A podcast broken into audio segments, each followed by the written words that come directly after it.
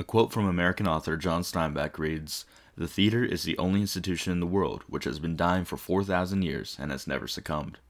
With the global pandemic, theaters across the country have closed their doors and moved into virtual spaces, which begs the question is virtual theater still considered theater? To discuss this, my guest, an ASU theater major, has shared stories over the last year about canceling shows, virtual shows, and a new show this semester, Heddatron. Hello, everybody. My name is Anne or Annie. I am a theater major at Arizona State University with a concentration in acting. Annie, thank you so much for being here. What we brought you here today is to talk about the question of is virtual theater still considered theater? First off, you mentioned before we started that you were in a production before COVID and that had to get canceled. Can you tell me about the experience? Was it a one day issue? Was it over the course of weeks of discussion? Oh, it was a stressful time. We started the audition process just about a year ago from right now. That was when things were just starting to build up. There were starting to become cases in the US everyone was just kind of like, everything's going to be fine. Everything's going to be fine. We just got to be safe. We'll be fine. We'll be fine. And of course, we weren't. So uh, everything kind of imploded during the spring break time in March.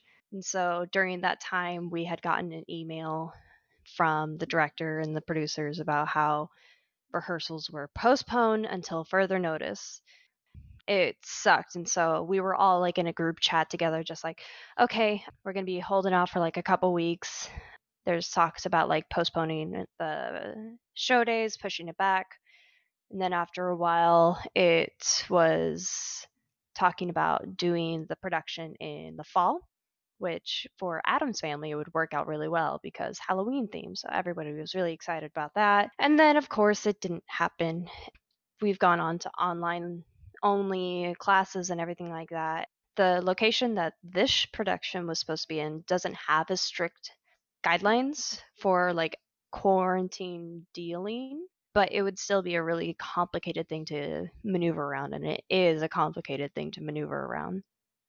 Yeah, I think what was difficult about that time, especially in February, March of 2020, you kind of saw it trickle in before just this massive wall that we all hit we would see some students in our classes wearing some mask and saying, "Oh, Mm-hmm. it's not that serious. You don't really need to wear those." And now we have millions and millions of cases. It really just went out of hand. And that spring break, when everyone was out traveling, it just all had to go Yeah. virtual. Otherwise, we would have been in a way worse spot. What was it like then, having to have all that work put into a production and just seeing it not come to fruition? It is incredibly heartbreaking. Like, there was another situation where I wasn't able to finish a final performance of another show, and that was absolutely devastating for me. But what happened with the show being canceled and the set was being built and everything like that, for all that to just like not happen, for all of it just to stop and there isn't a final result it was really difficult. I know we had a very similar experience here with the Crucible. Rachel Botich, she put like her heart and soul into that production as well. And so I know everybody involved there had been working hard as well as everyone involved with Addams Family. It's just absolutely heartbreaking to put so much effort and work into something, into art, and no one gets to see it. Oh, yeah. As performers, as creators, designers, there's this massive group of people that put in so much time and effort. I remember even in the fall, I believe it wasn't until October or November that the Crucible set finally came down and I got to walk past it a few times. It really is a shame because you see how much thought went into just the set alone and you imagine that for the full scale of the production. It's devastating you were in a show in the fall called Hedda Gabler. What can you tell me about adapting to this almost new world that we live in now? It was an incredible experience for sure. It was unlike anything I'd ever done or unlike anything almost anyone has ever done. That's one thing that I think is kind of exciting to see all the new developments and techniques coming out from us adapting to this new kind of environment that we have to live through. It was really absolutely difficult at first trying to find a space in your own home to be physically active in. There's like having to consider the camera and how you interact with it, knowing the boundaries of where the frame's edge is so you don't overstep it, especially for certain blocking. And the whole thing, like the first half of rehearsals was just us kind of more analyzing character and analyzing interactions that are possible through this medium.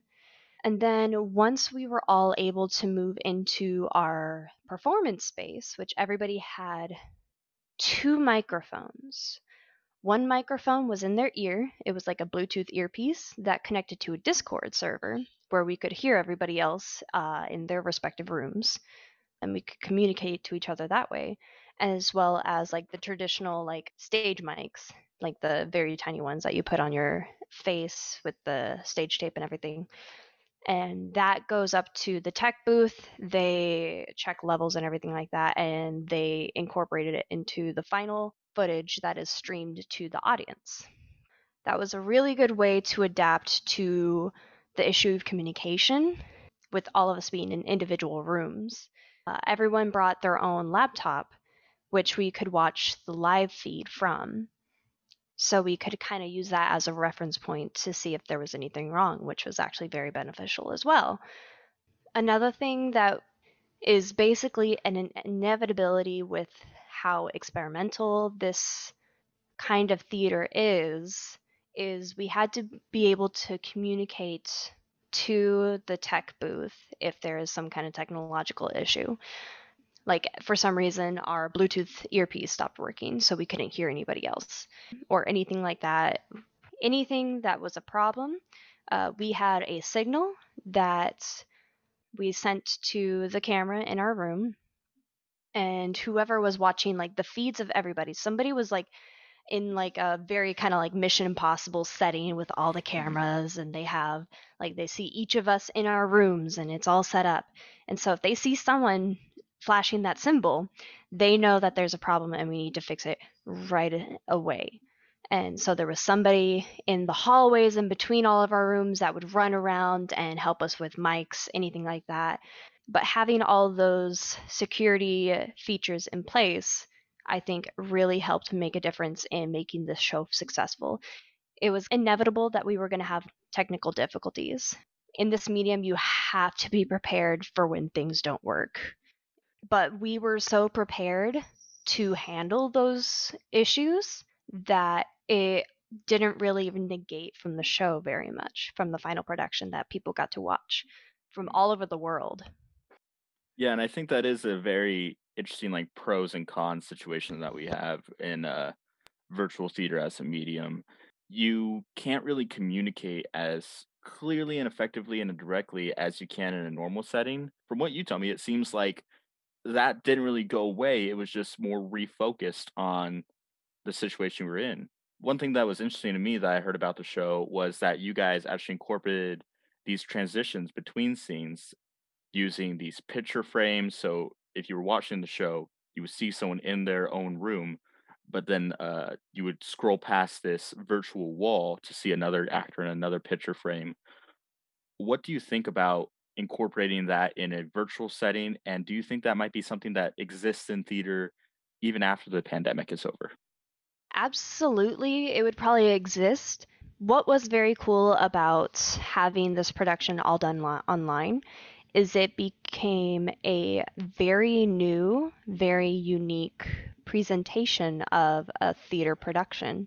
So it was really cool to see the way our director would always describe it to the people at the beginning of each show is like magic is what she would call it but instead what it really was was a whole bunch of really heckin' talented people working i don't even know how long like how much time they invested into making hedda Gabler as complex as it is in a digital medium. Like we had the green screens, there was fading in, fading out, placements of cameras, everything like that.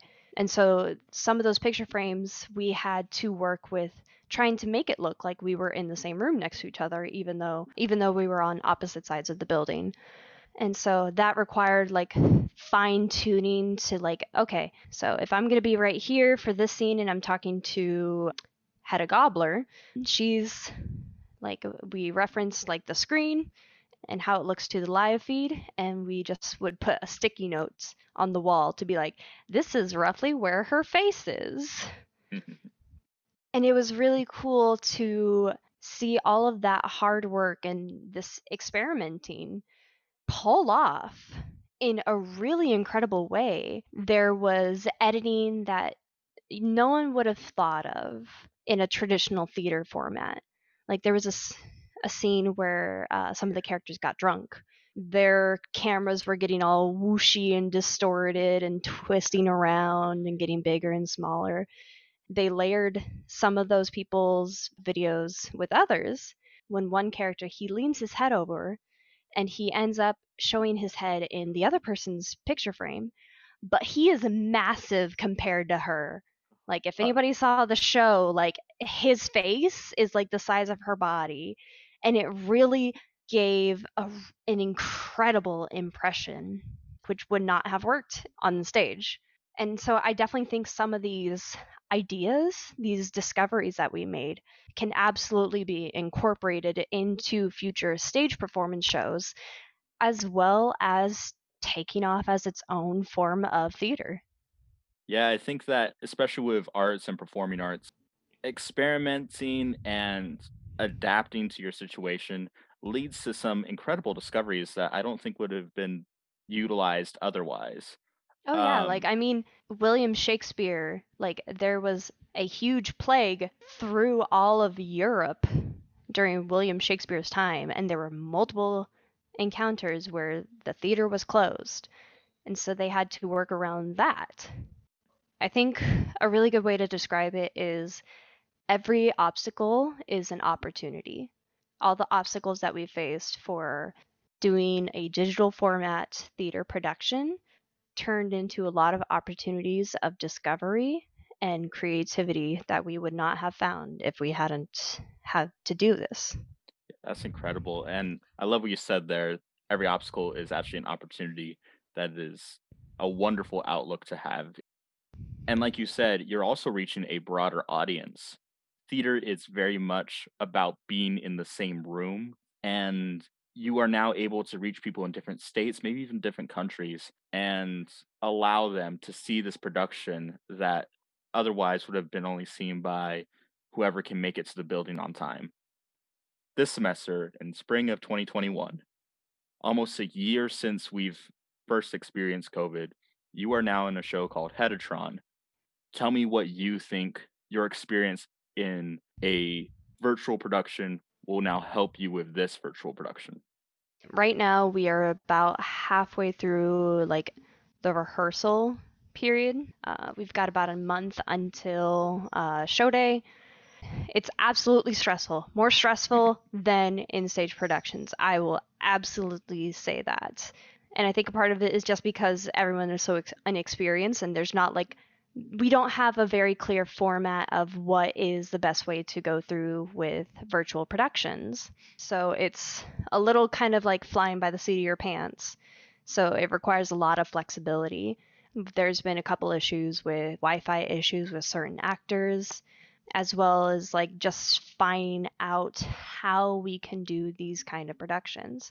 Because Heddatron is a completely different play from Hedda Gabler. It's not set a hundred years from now. It's set in like I think it's the 90s, if not mm-hmm. modern time. And there's robots. We've got to be in a jungle, so it's a completely different beast that we have to relearn almost. And all of them are communicating with each other. Everyone's sharing pointers and like this is what we did for Hedda Gabler, This is what we did for this other production that we did. So it, it requires a lot of patience and flexibility with the Wi-Fi issues because everybody's from their own location.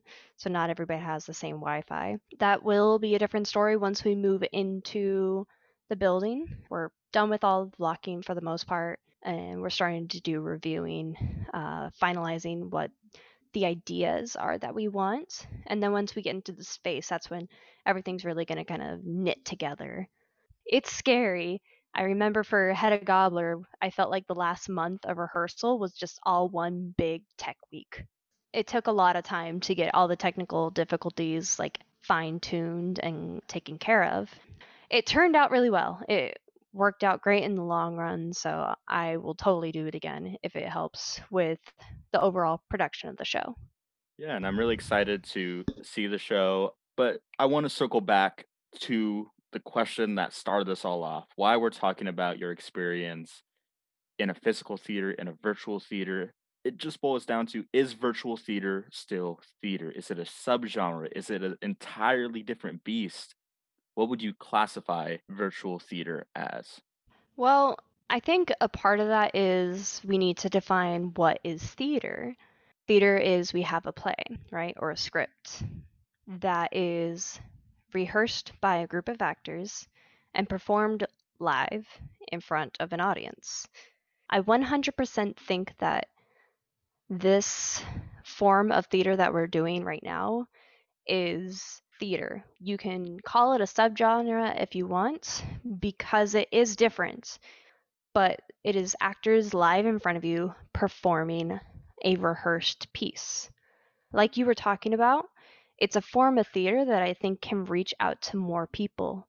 It's very similar to like Disney Plus releasing a recorded version of Hamilton. It's recorded, but it's still a live performance. It's still theater that everybody has access to watching compared to like having to go to a Broadway production that costs a couple hundred dollars that someone might not have, or it's too far out of the way for them to travel to.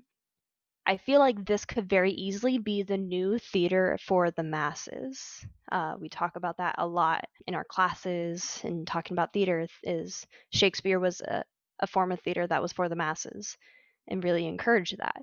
I feel like this is the digital theater for the masses that everyone can have access to, everyone can watch. It's accessible in a digital age. That is a really good point to make. The idea of us entering this new era where virtual theater somehow isn't theater. It's the same thing that people experience when theater evolved into a proscenium stage, into that picture frame stage that we all see it in today is constantly changing, constantly evolving with society, with the era that we're living in. I think that's one of the main appeals of theater.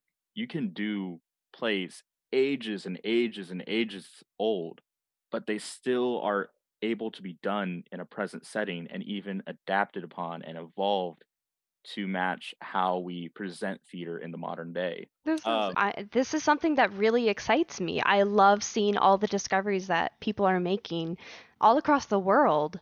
I talk with people who have done like short film productions and stuff like that in new adaptive ways because we have to. And it's almost kind of like we're being picked up by the universe and thrown into the pool of creativity through this pandemic in order to discover new things that we wouldn't have if we weren't forced to. So I definitely want to see this as a positive thing that can lead to more positive things, positive discoveries, reaching out to people who have never experienced theater before, experience the art and beauty of theater because nothing is more accessible nowadays than digital shows. You can get it on your phone. It's super easy, so why can't we make theater that accessible as well? Well, thank you so much for everything we discussed, Miss Ethington. Congratulations for all the success you found before the pandemic and during the pandemic. Best of luck to you, the cast and crew of Heddatron. Thank you so much for having me. My thanks again to Anne Ethington. Be sure to catch the virtual play Heddatron this March by going to the Herberger Institute box office website. For the State Press, I'm Peter Vizot.